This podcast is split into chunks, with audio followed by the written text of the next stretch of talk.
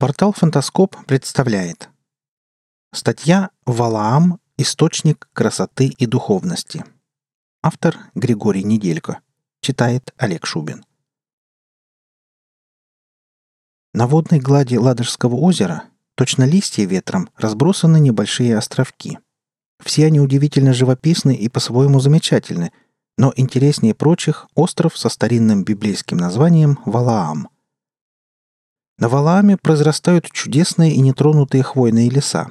Дело в том, что валаамские монахи использовали для своих нужд только деревья, поваленные ветром, и поэтому за многие годы все вокруг покрылось девственной тайгой.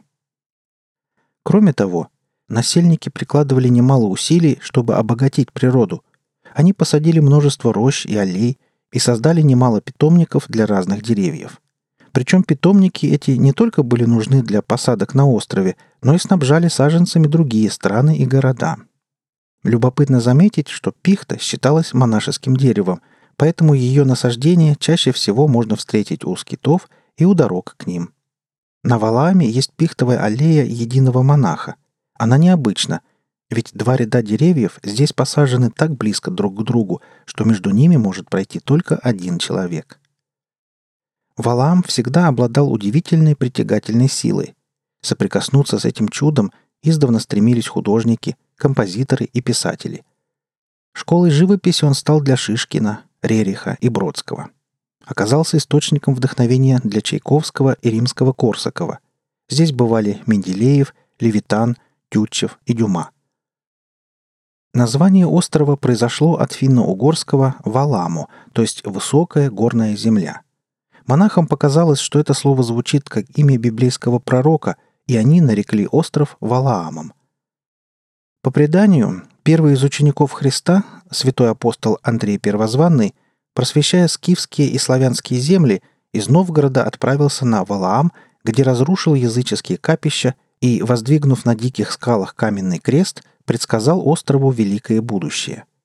Такое будущее наступило с появлением здесь православного монастыря – его возникновение историки связывают с именами святых Сергия и Германа.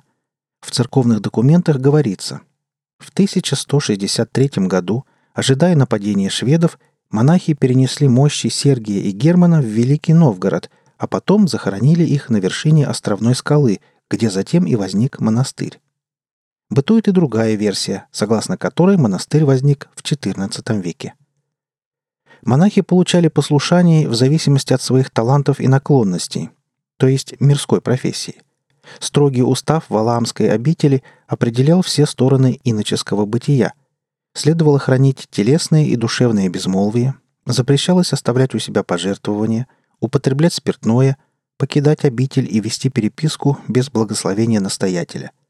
Уставом предусматривались три формы жизни – общежительная, скитская и отшельническая – Попавший в монастырь фактически не имел возможности покинуть Валаам, поэтому обитель столетиями использовалась как место для ссылки духовных лиц.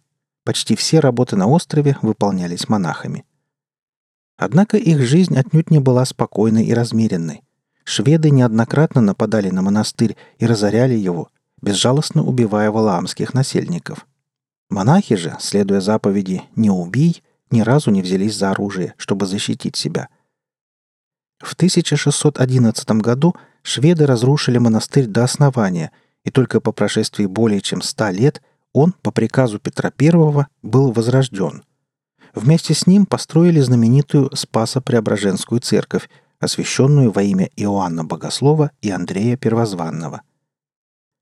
Монашеская обитель дважды горела, а потом заметно захерела, когда ее отдали в казну – Лишь через несколько десятилетий после назначения отца Дамаскина на пост настоятеля монастырь вновь обогатился.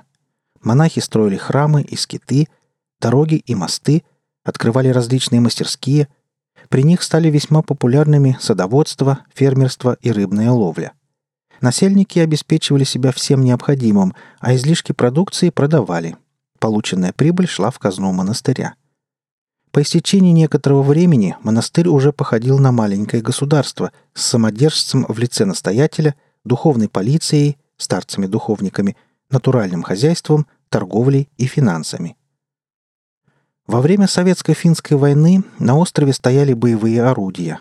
Урон, нанесенный монастырю за те годы, был неописуемый. Погибло все, что противостояло забвению прошлых лет, натиску и разорению шведов, финскому господству. Когда война окончилась и финский гарнизон покинул остров, одновременно выехали в Финляндию и монахи, увозя с собой самое ценное – иконы, церковную утварь, облачения, книги и колокола. В ста километрах от финского города Купио монахи приобрели усадьбу Папиниеми и основали там Нововалаамский монастырь. В 1977 году в этом монастыре прекратились службы на русском языке, а четыре года спустя умер последний русский монах. В опустевших зданиях на острове сначала разместили школу боцманов и юнг, а затем дом инвалидов.